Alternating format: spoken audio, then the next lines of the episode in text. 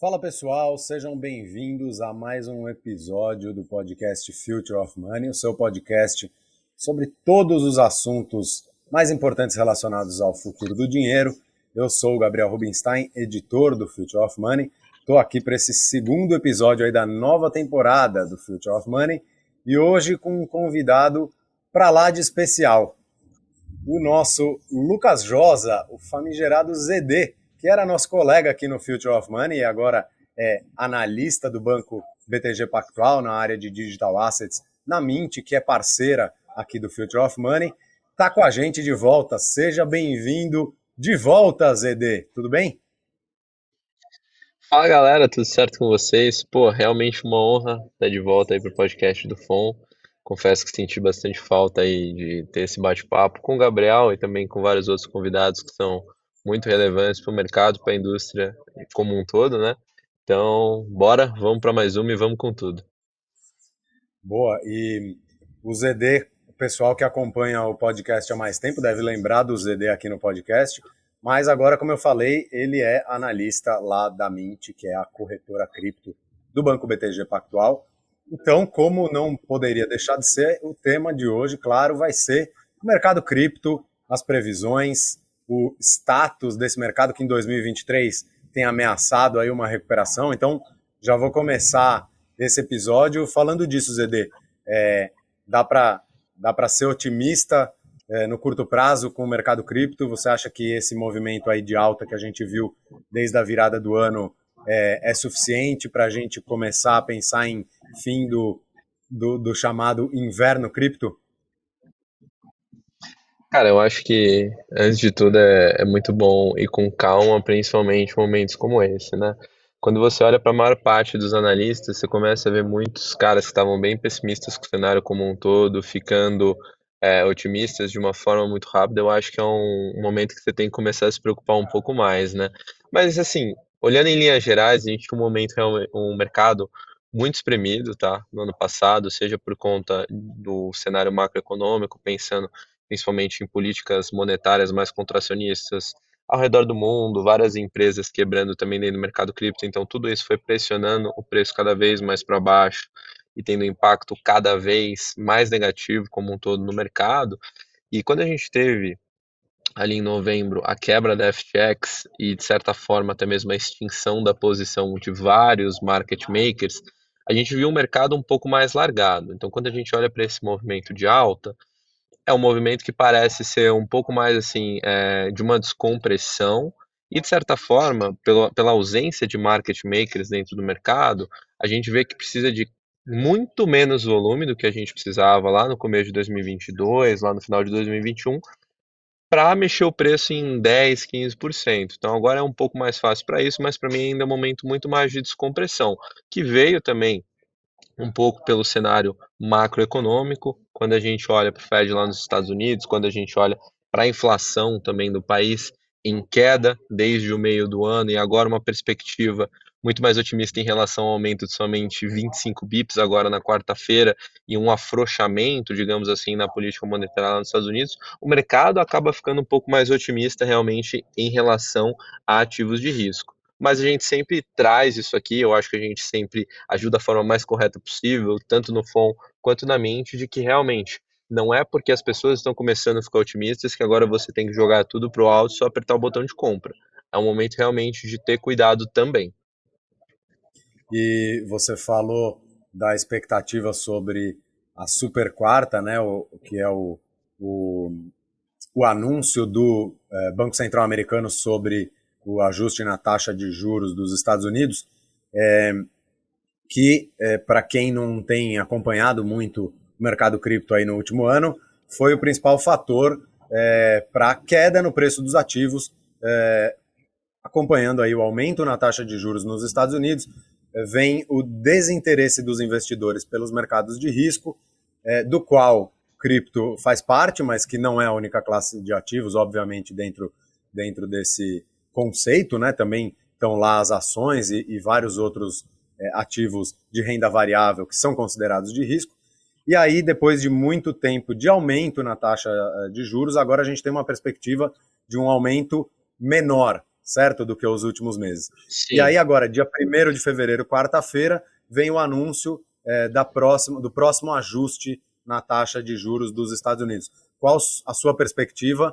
É, você, como analista, acha que é, a expectativa em relação a isso já está precificada? Pode impactar o mercado aí nesse, nesse meio de semana? O que você espera para o mercado cripto após o anúncio do Fed? É, sendo bem sincero, cara, quando a gente olha para o cenário, para o contexto como um todo, a gente viu nas últimas semanas é, os comissários do FONC trazendo realmente uma perspectiva de que vem 25 bips. E o mercado realmente, na minha opinião, já precificou os 25 bips. Se vier alguma coisa diferente disso para cima, no caso, um aumento igual que a gente teve em novembro, que foi de 50 bips, o mercado vai reagir muito mal os ativos de risco como um todo vão cair, o mercado cripto vai cair bastante se o Fed vier com 50 bips na quarta-feira, o que eu acho que é relativamente bem improvável, tá? Quando a gente olha, por exemplo, para a Fed Watch Tool, que é uma ferramenta da, da CME Group, que mensura um pouco mais como está esse sentimento do mercado e até mesmo, cara, é, em relação às comunicações dos comissários do FONC, a probabilidade de vir 25 bips, segundo o estudo e o modelo deles, é de 98%. Então, eu realmente acho que os 25 bips vêm, eu acho que eles já estão precificados, e agora, é, para que o Fed realmente tenha uma mudança um pouco mais rigorosa no sentido de começar realmente a cortar é, a taxa em um, um time frame um pouco maior, a gente vai precisar de incentivos cada vez maiores em relação aos números da inflação lá no país. Eu acho que ainda não tem evidências suficientes para a gente começar a ver cortes. A gente vê uma diminuição no pace, então, assim, é, se a velocidade antes estava muito rápida, quando a gente foi de 25, 50, 75 bips, 75 bips de novo e de novo no ano passado, é, agora a gente está desacelerando isso um pouco, justamente porque há uma preocupação é, dos comissários do FONC como um todo de que talvez algumas dessas medidas estejam sendo feitas com um certo atraso. Então a preocupação nesse sentido vem de estrangular a economia, então eles não querem fazer isso, e há um medo muito grande que na próxima esquina tem uma recessão justamente por conta de uma política monetária muito restritiva. Então, para mim, fica muito mais claro que vem 25 bips, até porque eu acho que 50 poderia estrangular muito o mercado. Mas, novamente, para mim, 25 bips não é uma surpresa. O mercado não realmente, não está realmente esperando uma surpresa, não está esperando que não vai vir um aumento e também não está esperando que venha um aumento de 50 bips. Então, para mim, o mercado fica um pouco de lado mesmo com isso. E aí, o que vai ser mais importante na quarta-feira mesmo vai ser a forma com que eles vão comunicar isso. É, o, tanto a entrevista do Powell logo depois do aumento, quanto realmente o paper que eles divulgam no dia. Então, assim, tem que prestar bastante atenção a isso para entender um pouco mais quais são as pistas em relação às próximas reuniões e até mesmo sobre as próximas ações do Banco Central dos Estados Unidos. E, mais uma vez, até para é, ser mais didático, né, e para muita gente pode parecer que a gente está falando grego aqui, então, para contextualizar, para que todo mundo possa entender, é, é importante é, lembrar o que aconteceu aí nos últimos anos, que com uh, a pandemia, os lockdowns, uh, o, o, as dificuldades econômicas nas maiores economias do mundo, mas uh, não só nas maiores, em todas as economias, provocou um aumento de preços generalizado no mundo todo, né? A inflação é, foi das maiores de todos os tempos em vários países, inclusive nos Estados Unidos, e a medida dos, dos bancos centrais para tentar conter a inflação é o aumento na taxa de juros. É, a diminuição é, da oferta de crédito faz com que as pessoas gastem menos, consumam menos, e isso é, impacta, claro, no, no, na taxa básica, né, na, na, na, lei básica da economia, que é a da oferta e da procura. Então, com o mercado, os consumidores gastando menos, os preços tendem a baixar. Então, para conter a inflação, aumenta-se os juros. Nos Estados Unidos, os juros já está é, nos níveis mais altos de todos os tempos. No Brasil também é altíssimo, aí perto de 14% no Brasil, né? 13,75% no Brasil, 4,5% nos Estados Unidos. E esses aumentos foram constantes aí nos últimos meses. Então, quando o ZD fala sobre aumentar é, 0,25 bips, a gente está querendo dizer que o Fed deve aumentar a taxa de juros mais uma vez em 0,25%, o que é um aumento menor do que o dos últimos meses, que chegou a atingir até 0,75%, mas por mais que seja um, um aumento né, menor do que das últimas reuniões, ainda assim é um aumento. Então, Zed, você como um analista de mercado, apesar de ser mais focado em cripto, você tem é, um palpite ou uma ideia de quando eventualmente é, não os bancos centrais, especialmente o Fed nos Estados Unidos, não vai mais aumentar a taxa de juros e, e, e até eventualmente quando pode começar a reduzir os juros para os níveis pré-pandemia? Cara, eu acho que olhando muito pela perspectiva macro e até tentando pô, entender um pouco do que a gente tem na mão esse ano, pensando principalmente em relação à reabertura China, tem gente que acha que pode ser muito positivo, tem gente que acha que pode ser muito negativo, principalmente porque essa galera vai começar a sair da China e vai começar a consumir produtos em vários outros países também, vai voltar a comprar muita coisa de fora. Tem uma perspectiva um pouco negativa em relação ao impacto que isso pode ter na inflação, como também tem uma parte um pouco mais positiva de que vai aumentar a produção de produtos acabados, distribuição disso para o mundo, então o preço deve cair um pouquinho.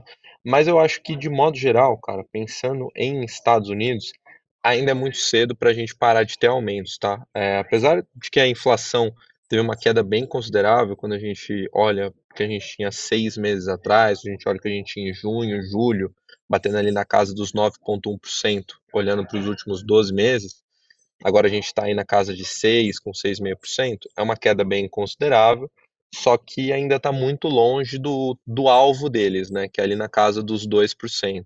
O Fed ainda tem um caminho muito duro tá, em relação a isso, um pouco vai ser balizado de forma normal pelo mercado, assim como você já trouxe aqui, mas ainda é muito cedo para a gente parar realmente de ter aumentos. Né? Eu acho que pensando ali, na, até mesmo com a cabeça dos caras é, e o que eles já fizeram no passado, em termos de pô, se antecipar um pouco mais e já começar é, a parar de subir a taxa de juros e até mesmo começar a fazer corte disso, já tivemos problemas no passado. Então acho que eles não vão cometer o mesmo erro duas vezes.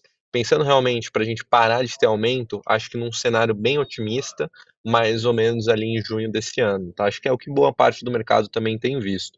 Então, quando a gente olha para o mercado cripto, pensando aí em um movimento de retomada e talvez engatilhar um próximo market, eu acho muito difícil a gente ter isso antes de junho desse ano, né? Acho que quando esse ciclo um pouco mais contracionista de bancos centrais ao redor do mundo inteiro é, começar a dar indícios de que vai acabar, ou até mesmo de que acabou, a gente vai ver um, uma nova injeção de liquidez na economia como um todo, e muita gente vai voltar é, a ter um pouco mais de apetite de risco, que eu acho que muito, muito forte mesmo, como a gente viu em 2021 e finalzinho ali de 2020, deve voltar mais para o final do ano, começo do ano que vem, tá? Legal, e a gente fala bastante de como fatores é, macroeconômicos podem influenciar o mercado cripto, né? E, e, é basicamente isso que a gente acabou de dizer aí com relação a, ao aumento ou redução dos do juros nos Estados Unidos. Mas a gente também precisa olhar para dentro do mercado cripto, né? Para poder é, traçar e, e, prever as tendências aí desse setor. É, Há menos de três meses, uh, no início de novembro de 2022, aconteceu a quebra da FTX e da Alameda Research, um dos maiores escândalos aí da história é, do, desse mercado cripto, é, que teve um impacto seríssimo no setor, que já vinha num ano bastante negativo, de queda bem acentuada, e, e, e que foi reforçado por esses acontecimentos. Agora, em, em janeiro, a gente já vê um movimento é, de alta, inclusive no Future of Money a gente publicou agora recentemente no começo da semana é, que o Bitcoin acumulou alta por pela quarta semana consecutiva e que isso não acontecia desde 2021.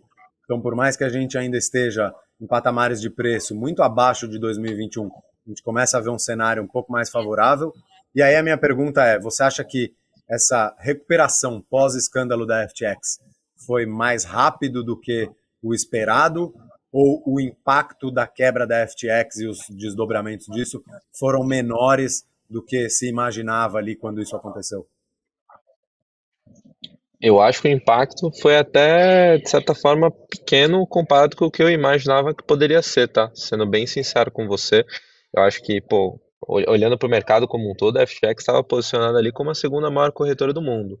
Então o volume negociado ali era muito grande, até por isso, quando ela quebrou, o volume no mercado cripto como um todo despencou, tinha muito market maker que usava FTX como uma das pontas é, para operar, então eu acho que o mercado reagiu relativamente bem, caiu muito menos do que quando a gente teve é, o crash ali de, da Luna, da Terra Luna, o protocolo quebrou ali na, na casa de maio, justamente por conta né, de um cenário macro muito ruim, uma pressão de preço, desencadeou toda aquela espiral da morte que a gente já falou aqui em outros episódios do Future of Money, logo depois várias empresas dentro do setor começando a quebrar. Eu imaginava que o impacto da FTX poderia ser maior, pensando em nível de preço, assim, eu imaginava que poderia jogar o Bitcoin ali para casa dos 12, 13 mil dólares. Então, de certa forma, eu acho que essa recuperação foi até rápida, tá? Eu, eu vejo que um, houve um certo aumento no apetite a risco dentro do mercado cripto, que eu imaginava que demoraria um pouco mais para voltar, mas a gente continua vendo a mesma correlação que a gente viu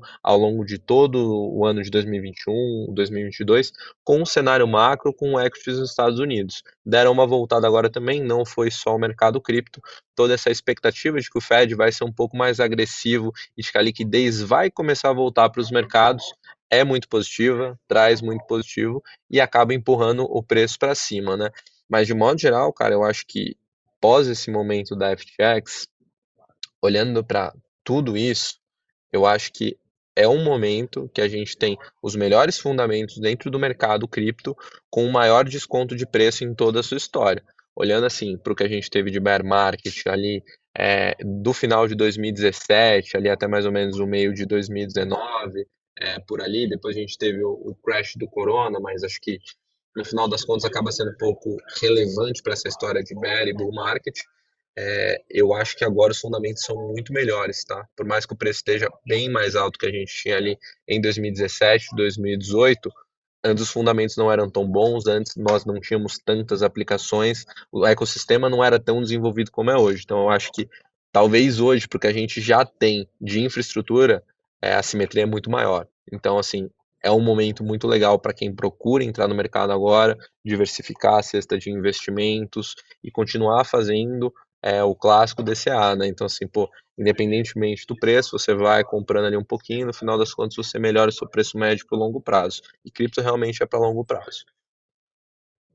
É, e, e é, quando o Bitcoin atingiu o maior preço da sua história, né, perto de 70 mil dólares lá em novembro de 2021, é, o mercado cripto chegou à marca, ou, ou a beliscar ali a marca de 3 trilhões de dólares em valor de mercado total.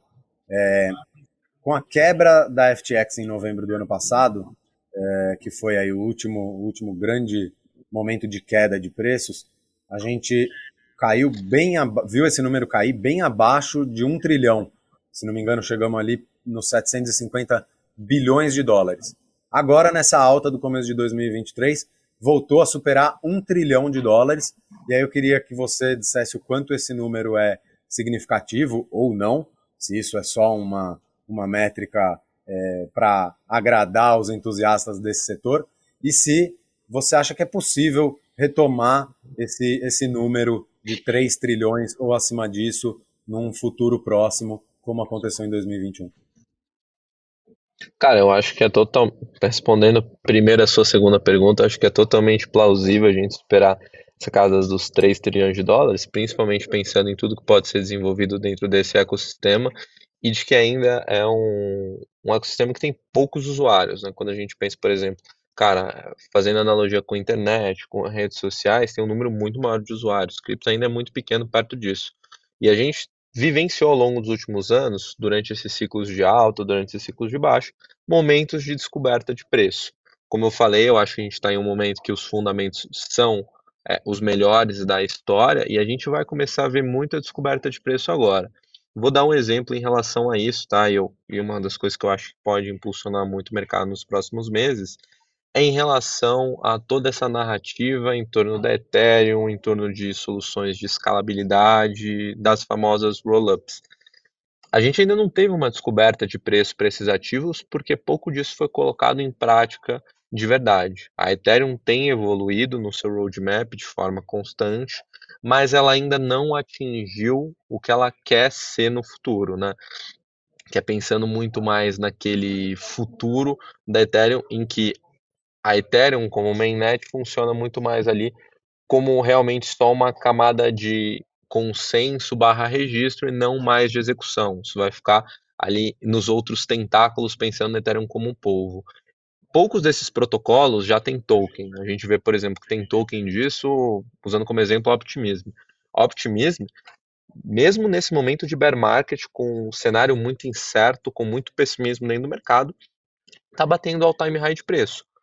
Porque todo mundo está entendendo que a Ethereum realmente está indo para frente e que ela vai conseguir abarcar cada vez mais um número maior de usuários, trazendo esses caras para dentro e eles pagando pouca taxa para interagir com a rede, para fazer transação, para usar um contrato inteligente, para usar uma plataforma de DeFi. Então a gente está começando a entrar num, num, momento de descoberta de preço agora para esses caras.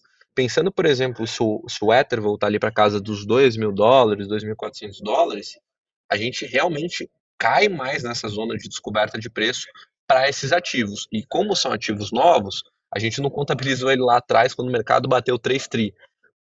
Muitas das coisas que foram supervalorizadas quando o mercado bateu 3 tri já caíram fora do mercado, mas muitas coisas que nem existiam e que hoje têm um valor muito maior para o mercado vão começar a ascender. Então, para mim, é totalmente plausível, plausível que a gente supere sim esse patamar dos 3 trilhões de dólares. Está pensando em eventual novo bull market, cara, 3 trilhões vai ser até pouco. E, bom, a gente ainda está num começo de 2023, né? Já estamos aqui terminando no último dia aí do, do primeiro mês de, do ano, mas acho que ainda é, existe muito aquela discussão sobre é, as previsões, sobre é, o, que, o que vai acontecer aí ao longo de 2023. Você, como analista do mercado cripto, é, pode dizer quais são as criptos para ficar de olho? O que, que tem chamado sua atenção aí nesse fim de, de 2022, começo de 2023? O que, que você acha que as pessoas têm que ficar atentas em relação a projetos ou protocolos que você acha que podem deslanchar ou surgir é, ao longo desse ano? Cara, é, acho que como clássico para todo mundo ficar de olho, até para usar como um pouco de parâmetro de preço e para ancorar um pouco mais que esse mercado pode ter um pouco de valor, é ficar obviamente de olho no Bitcoin, não dá para fugir disso. É, em termos de cripto, é o mais negociado no mundo. Acho que provavelmente nesses próximos meses vá não vai deixar de ser, né? Na verdade, então sempre acho que ficar de olho no Bitcoin. Mas quando eu olho para realmente desenvolvimento de mercado, pensando, cara, até mesmo em narrativas, para mim a, as maiores oportunidades estão em torno da Ethereum, pensando principalmente nesse roadmap, pensando muito mais nesse futuro. Então, o que, que eu acho que vale a pena ficar de olho? Principalmente agora nessa parte de roll-ups, né? É, para Ethereum e soluções de escalabilidade para o ecossistema como um todo. Então, pô, a gente tem Optimism vindo forte, Arbitrum vindo forte, mas Arbitrum ainda não tem token lançado. A gente tem a ZK Sync, a gente tem a Starknet, tem alguns projetos muito interessantes nesse âmbito realmente para a gente dar uma olhada. Não dá para deixar de lado é tudo que a, a Polygon como um todo, como empresa, tem construído, o quanto eles têm de capacidade e know-how para construir valor dentro desse ambiente da Ethereum, dentro desse ambiente Web3. Então, assim, tem que acompanhar isso com muito cuidado. E quando a gente olha para esse futuro da Ethereum, é, tem muita gente que me pergunta isso, e eu acho que é um ponto que tem que ser trazido à tona também, que é muito interessante.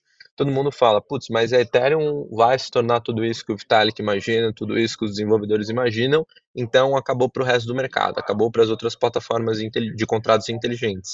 Mas não é bem por aí. Eu acho que em momentos como esse, que você vê que tem alguma coisa muito certo, começa a valer um pouco mais a pena e tem uma simetria um pouco maior, você apostar em outras soluções, pensando em plataformas de contratos inteligentes, que tentem resolver todos esses pontos que a Ethereum se propõe a resolver hoje em uma primeira camada. Então a gente vai muito provavelmente ver um novo fluxo de capital é, fluindo para outras plataformas de contratos inteligentes é, de, de primeira camada, como por exemplo Solana, agora vindo bem forte também Aptos, e a Sui, que vai ser lançada em breve, essas duas últimas é, que usam muito do que foi criado com a DIN, que era o projeto de cripto do Facebook lá atrás, e a própria Aptos tem despontado bem no mercado, então o pessoal já começa a ver aí como até mesmo um competidor da Solana já no curto prazo e quem sabe no futuro Ethereum. Então acho que vai ter essa rotação de capital, então vale a pena ficar de olho nisso, assim como a gente viu em 2021, acho que o movimento vai ser relativamente parecido, mas acho que vai ter um olhar um pouco mais crítico é, em relação a essas plataformas para realmente não alocar somente nisso, em algumas plataformas que possam não entregar nada no futuro. É, além disso, Gabriel, acho que um outro ponto que é muito interessante, que vocês também já cobriram muito bem é, no Future of Money, falando muito mais essa parte do Demerge, eu acho que é todo esse setor de liquid staking derivatives, né? Eu acho que como principal solução que a gente tem hoje no mercado é a própria Lido. A gente falou muito de Ethereum, a gente falou muito de Demerge, agora vem a próxima atualização que deve acontecer em março dessas grandes, que é a Shanghai. Quando a gente olha para Shanghai, ela vai estabelecer um novo marco pro staking dentro da rede Ethereum. Hoje, quando você faz staking na rede Ethereum, se você faz de forma manual, você sozinho rodando seu próprio node, você tem que alocar 32 unidades de Ether. É muita coisa e você fica com o seu dinheiro travado ali. Você realmente não tem liquidez. A partir do momento que a Shanghai for colocada de pé, a gente vai começar a ver um pouco mais de flexibilidade para fazer esses saques. Muito provavelmente eles vão começar distribuindo para algumas carteiras a possibilidade de fazer saque de forma bem gradual, mas isso traz um nível de confiança muito maior para essas plataformas de liquid staking como a Lido. Porque hoje, por exemplo, o, o ativo artificial, né, que eles têm, que é o certificado de que você tem um Ether depositado ali em staking, ainda tem um risco da plataforma e da Ethereum nunca avançar em termos de atualização. Então você está dando o seu Ether, pegando um recibo, pegando ali o stake Ether, mas talvez no futuro você não consiga converter isso de uma forma simples, de uma forma rápida. Quando isso for possível, a partir do momento da Shanghai, a gente vai ter um novo momento de descoberta de preço em relação a esse setor. A gente vai ver novas soluções sendo colocadas é, para mercado também, ganhando market share, tentando competir um pouco mais com a Lido, seja no âmbito de finanças centralizadas ou com as finanças centralizadas. A gente já vê a Coinbase um movimento muito forte para isso, com o CBEther, né, com o Coinbase Ether, o Ether artificial deles voltado para staking. Então, eu acho que essa é uma nova parte do mercado que vai entrar no momento de descoberta de preço e quem começar a olhar para isso agora vai ter uma chance de ganhar bastante dinheiro no médio e longo prazo. E é, a atualização Shanghai da rede Ethereum, é, que, como de costume, né, não, não tem num, uma, um momento exato aí, a gente fica sempre na expectativa de quando isso vai acontecer, né? O, o The Merge, a gente até falou aqui no podcast, em outros conteúdos do Future of Money várias vezes, de, do quanto ele foi adiado e do quanto isso foi esperado por, por alguns anos até que fosse concretizado ali em meados do ano passado.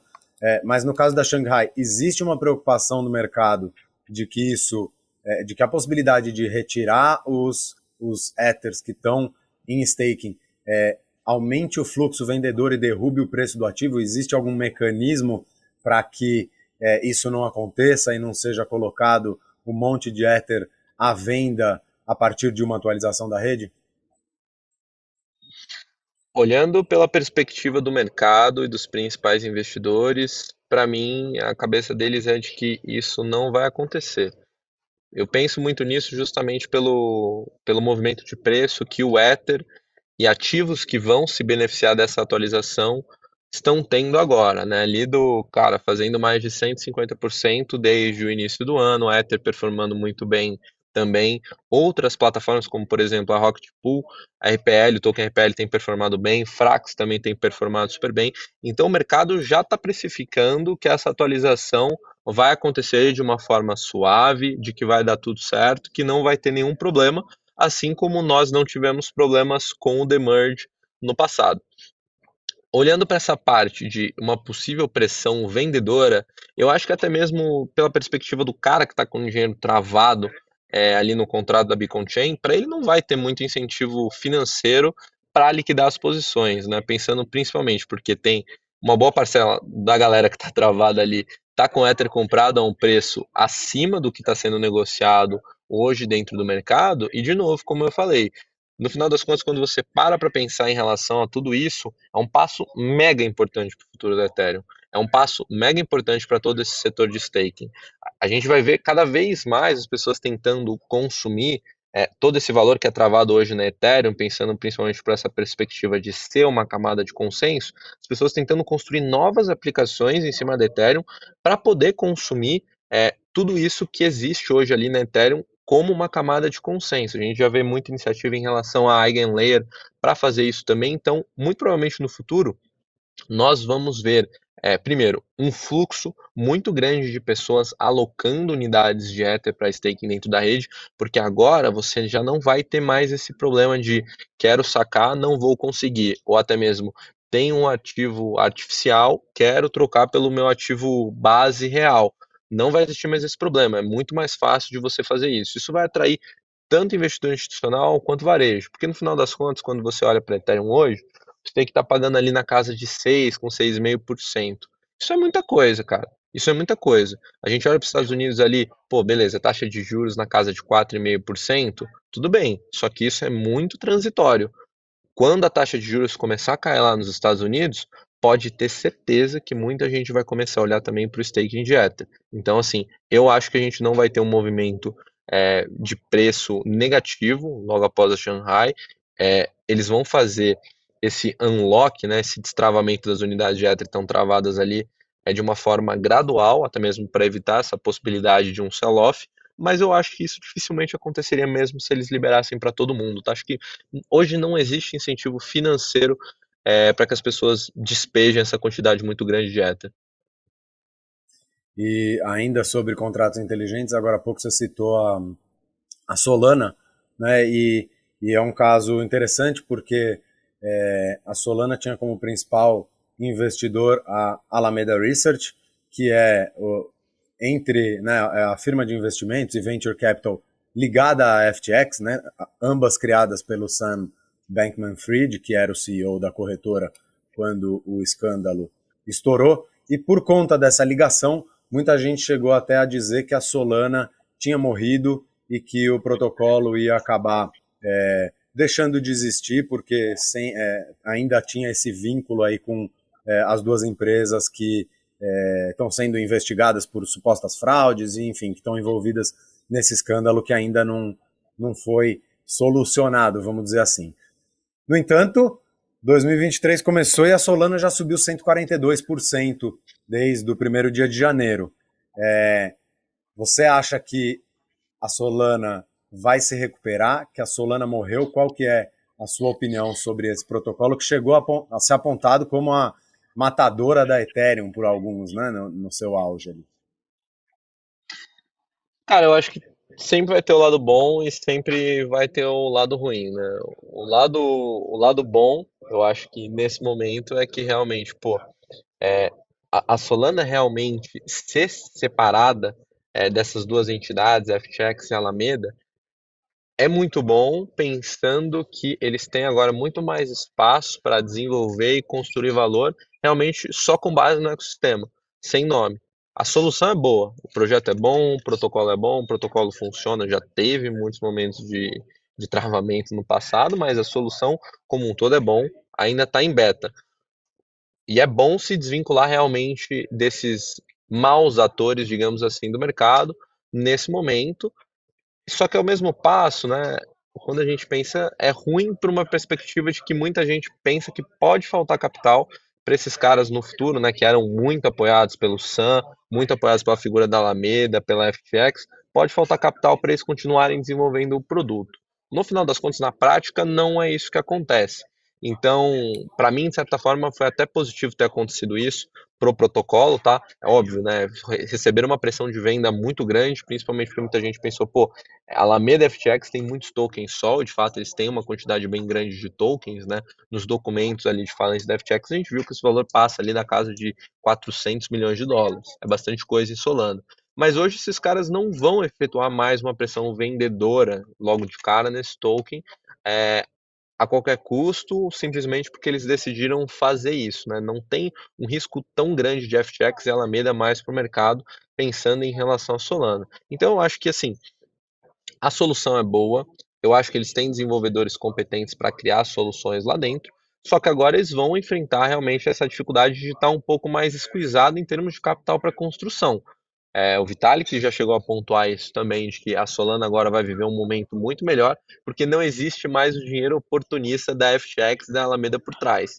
E realmente é isso, no final das contas, cara, Solana batendo ali na casa de 250 dólares, é, 300 dólares lá no ano passado, indo ali para aquele patamar de preço, começa a vir uma pressão vendedora desses caras que atuaram como VC no passado. Os caras querem realizar um pouco mais de lucro. A partir do momento que isso está mais diluído já no mercado, o mercado já está um pouco mais acostumado, entendendo um pouco melhor, tem uma possibilidade de crescer de uma forma muito mais saudável no futuro. Inclusive, o movimento de preço que rolou lá em 2021 foi muito mais impulsionado por especulador do que propriamente por ter o ecossistema desenvolvido. O preço acabou descolando muito da realidade. Agora tem esse desafio de geração de valor, mas o protocolo pode crescer em um pace muito mais saudável. Então, para mim, muito longe de morrer. Tá? Eu acho que o airdrop ali da, da criptomoeda meme bonk dentro da rede mostrou isso, que a galera ainda usa, que a galera quer usar para fazer qualquer coisa. O mercado de NFTs não está morto, ainda negocia um valor é, bem expressivo, principalmente quando a gente compara com a Ethereum e o tamanho de ecossistema Solana e Ethereum, então é um valor expressivo.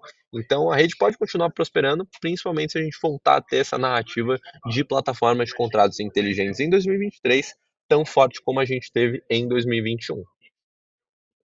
E é, você citou agora os NFTs, eu até queria puxar aí um, uma, uma a discussão um pouco para esse lado.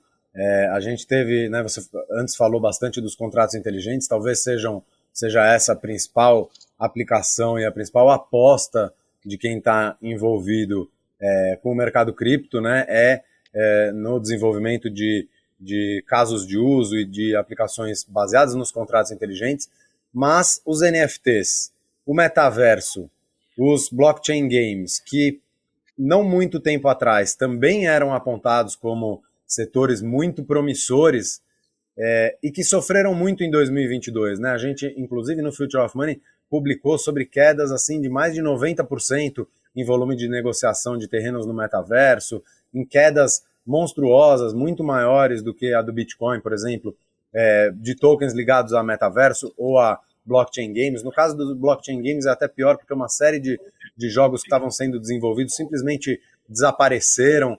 É, no caso dos NFTs, o volume negociado e o valor dos, das principais coleções e dos tokens mais famosos também despencou muito. Você acha que é, o interesse por, por, por, esses setores, aí, subsetores né, né, dentro da tecnologia blockchain, é, ainda pode voltar a, a, a, ao que era antes, ou eventualmente até superar o que, o que a gente já chegou? Você ainda acredita nesses, nesses setores? E, enfim, qual deles você acha que está mais perto aí de uma recuperação?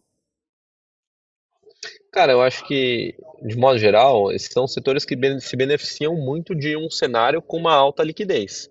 Quando o pessoal está com muito dinheiro e dinheiro, digamos assim, barato para especular, é normal que essas coisas realmente bombem, que essas coisas deem uma porrada ridícula de preço. É, em relação ao metaverso, tá? começar pelo metaverso, acho que houve uma decepção muito grande da galera como um todo, de que assim, pô, todo mundo achou que o metaverso estava muito mais próximo do que ele realmente está. E eu acho que não, não, não deveria existir nenhuma dificuldade em realmente admitir isso. Em 2021, a gente via muitos projetos de metaverso que, cara, você tinha que comprar um, pô, você tem que comprar um óculos de 3 mil reais para ter uma experiência imersiva e não sei o que, o que lá. Cara, não tem nem infraestrutura tecnológica para isso. Você não consegue nem abarcar um número de usuários relativamente expressivo para bancar toda a sua operação. Cara, imagina o, o custo que você vai ter de servidor para rodar isso, o quanto você vai ter que gastar em UX, o quanto que você vai ter que gastar em designer gráfico para botar tudo isso de pé, é muito caro. Então, assim, muita gente que começou a comprar esses protocolos, achando que ia bombar, bombar, bombar, esqueceu muito de realmente pensar no que importa. Cara, o cara vai conseguir tirar isso do papel? Não. Não vai, o cara simplesmente fez um ICO, fez uma oferta de tokens para captar dinheiro, achando até mesmo em alguns momentos, óbvio, tiveram vários oportunistas, mas muitos acharam que isso ia precisar de muito menos capital para fazer isso, porque simplesmente do nada tava todo mundo querendo botar o pé no metaverso, todo mundo querendo entender toda essa perspectiva de Web3, etc. Mas não é bem por aí. Se você não sabe realmente onde você está pisando, você vai pisar em ovos e você vai principalmente perder muito dinheiro apostando em soluções que não podem ser colocadas em práticas, em produtos que dificilmente vão para o mercado. A gente viu, por exemplo, cara, tinha um, um projeto de metaverso chamado Blocktopia. E eu vi realmente ali é, muito influenciador, muito youtuber, um monte de gente falando para comprar o token, que não sei o que, pô, subiu mil, dois mil, três mil por cento. Cara, a maior parte do varejo que comprou esse token tá tomando um ferro de mais de 99%. é muita coisa. Por quê? Porque não dá para você entregar um produto robusto como aquele que eles queriam entregar é, com o que existe hoje dentro do mercado em termos de tecnologia. Star Atlas, você lembra, gente? Já chegou a comentar bastante aqui também, aqui no FON. Esses caras realmente não conseguem desenvolver um produto com o nível de complexidade que eles querem em um espaço de tempo tão pequeno. É, quando eles vieram aqui no evento do FON comentar no ano passado, deram um time frame muito maior para desenvolver o produto e não estão errados, assim, isso tem impacto negativo para o preço dos ativos, seja aí lendas do metaverso, preço do token no curto prazo, mas eles estão sendo racionais e de certa forma estão sendo honestos com o investidor. Não dá para você falar que vai colocar o metaverso daquele nível de pé em seis meses, porque não dá. Agora, em relação aos NFTs, né? Parte de lend eu acho que é muito por conta disso.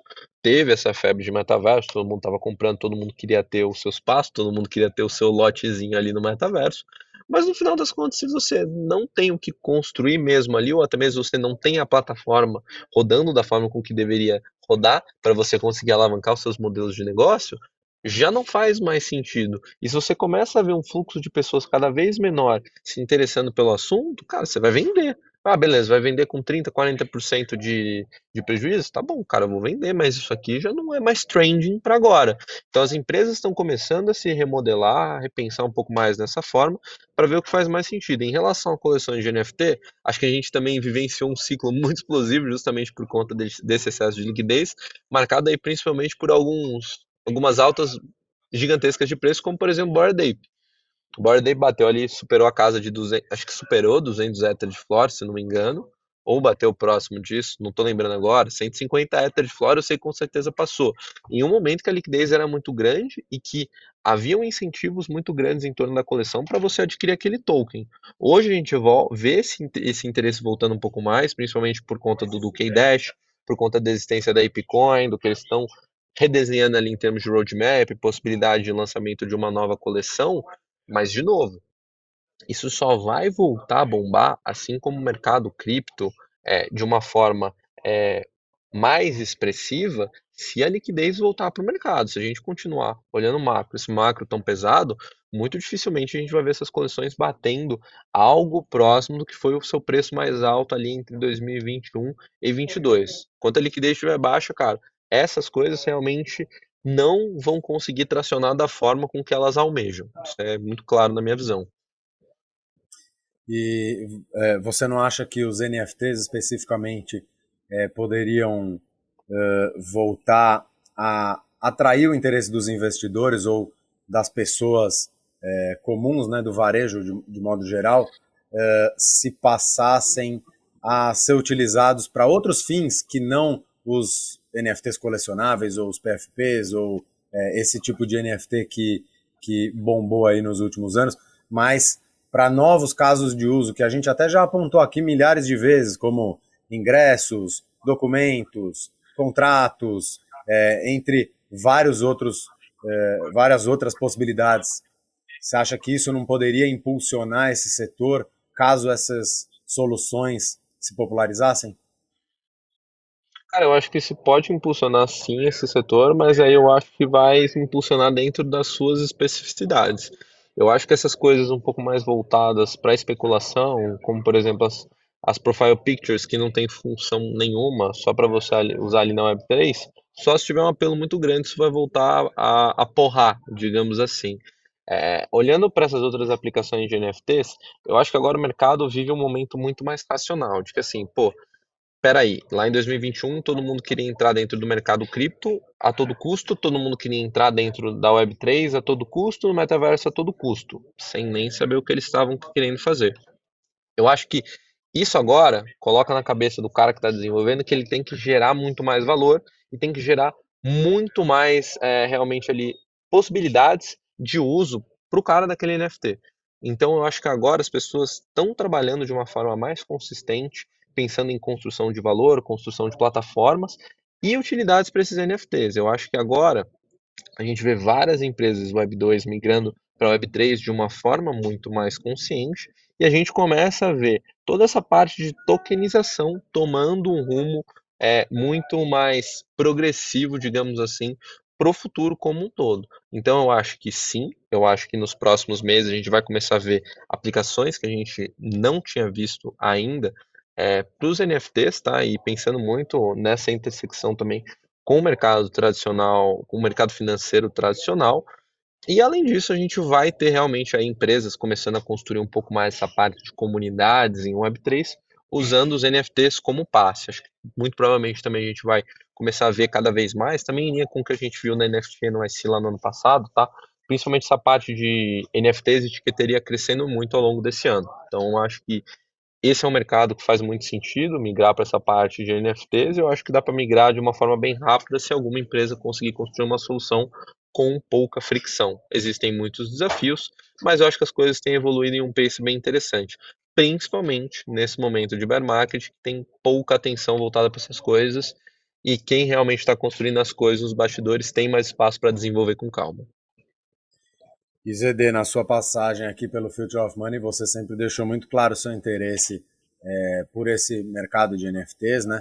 É, como que você enxerga essas iniciativas que grandes marcas é, fizeram aí nos últimos meses e que foram alvo de críticas super pesadas, assim, a NetGeo mais recentemente, a Porsche, Rock in Rio, que lançaram seus NFTs e a sua comunidade ali de fãs foi super negativa, com críticas pesadíssimas. É, como, é, como você vê isso e se você acha existe alguma forma de é, refazer a imagem dos NFTs para as pessoas que não fazem parte do mercado cripto que não se interessaram por NFTs até hoje? Cara, é o que eu te falo, eu acho que esse pessoal teve muita pressa de realmente não perder todo esse bom de Web3, não perder todo esse bom de cripto e acabou se atrapalhando muito. A coleção da Porsche foi meio estranha, assim, o que aconteceu, porque eles floparam muito, né, logo que eles lançaram, e depois o preço dos NFTs deu uma super bombada, mas eu acho que no final das contas não entrega tudo que eu, a galera queria. Cara, quando você olha para um cara que é. Isso existe, tá? Eu sei que existe, existe aqui em São Paulo, barra Brasil, para, por exemplo, aquela SUV G63, existe um clube G63 para quem tem esse carro aqui no Brasil. É, assim como poderia facilmente existir uma comunidade da Porsche que te dá acesso a carros exclusivos, a eventos exclusivos, a várias coisas exclusivas com o NFT da Porsche. Só que assim, quando você pega e bota uma empresa totalmente Web 2, sem nenhum tipo de cara de auxílio muito grande de alguém que está acostumado com essa parte de Web 3, o cara vai entrar e vai se lascar. Não dá para você querer vender um NFT a quase um Ether, sendo que você não está entregando nada pro cara. É muita grana, é muita grana. Principalmente quando o mercado está em baixa. Pô, cara, ninguém. Não tá fácil assim você ter um Ether para gastar no NFT que pode vingar ou pode ou não ser alguma coisa boa. Você já tem que ter um pipeline muito mais bem definido de entregas. Então, assim, eu acho que essas marcas têm dado muito mal, mas tem algumas que têm jogado de uma forma muito inteligente, como por exemplo a Nike com a Artifact. E esses caras sabem o que eles estão fazendo. Os caras têm uma noção muito maior da importância de toda essa parte comunidade e do que é realmente ou não e qual que é os colecionadores. As marcas têm uma noção muito grande de os consumidores deles, né? Falharam, mas realmente não sabem como entregar um produto para a Web3. Eu acho que isso vai mudar. Só que essas marcas já erraram, cara, vão ter muito mais dificuldade para reconquistar os consumidores. Bom, pessoal, a gente está chegando no nosso limite de tempo aqui de mais um episódio do Future of Money. Então queria agradecer o ZD pela participação. Agora que ele não pode mais ser encontrado aqui no Future of Money depois de nos abandonar, você que está nos assistindo, nos ouvindo ou eventualmente lendo o nosso site, vai poder encontrar o ZD lá no Instagram, zd.cripto, ZD é Z-E-D-E, ponto cripto, o cripto com Y. Então você pode procurar ele lá, bater um papo com ele por lá. E a gente vai ficando por aqui. Até a semana que vem, quando a gente estiver de volta com o nosso terceiro episódio do ano e o nosso terceiro convidado. Então, queria agradecer a todo mundo que estava nos assistindo ou nos ouvindo até agora. Um grande abraço e até a próxima. Tchau.